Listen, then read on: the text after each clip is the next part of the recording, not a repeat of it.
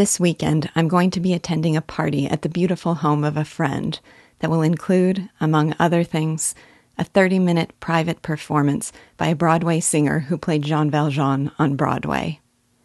I'm looking forward to it. I was asked to close the evening by reciting a poem. It probably won't surprise you that I jumped at the opportunity, but a few minutes later I thought, what have I done?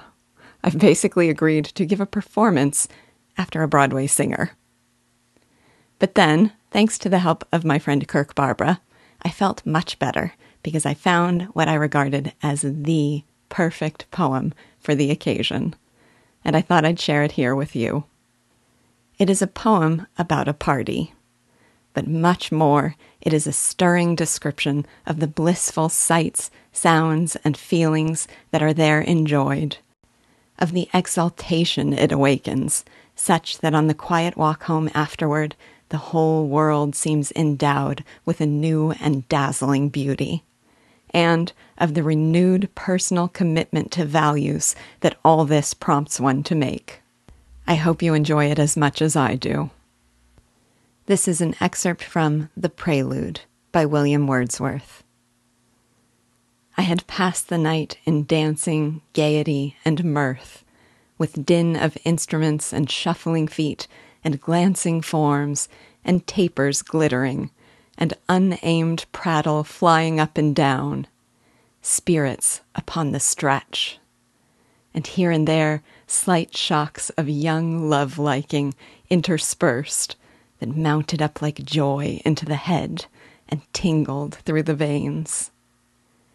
Ere we retired, the cock had crowed, the sky was bright with day. Two miles I had to walk along the fields before I reached my home. Magnificent the morning was, a memorable pomp more glorious than I ever had beheld. The sea was laughing at a distance. All the solid mountains were as bright as clouds, grain tinctured, drenched in Empyrean light.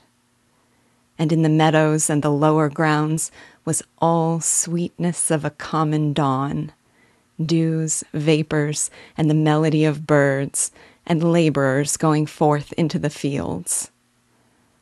Ah, need I say, dear friend, that to the brim my heart was full? I made no vows, but vows were then made for me. Bond unknown to me was given, that I should be, else sinning greatly, a dedicated spirit. On I walked in blessedness, which even yet remains. Dear friends, I hope you attend parties that make your hearts full and prompt you to leave with rededicated spirits.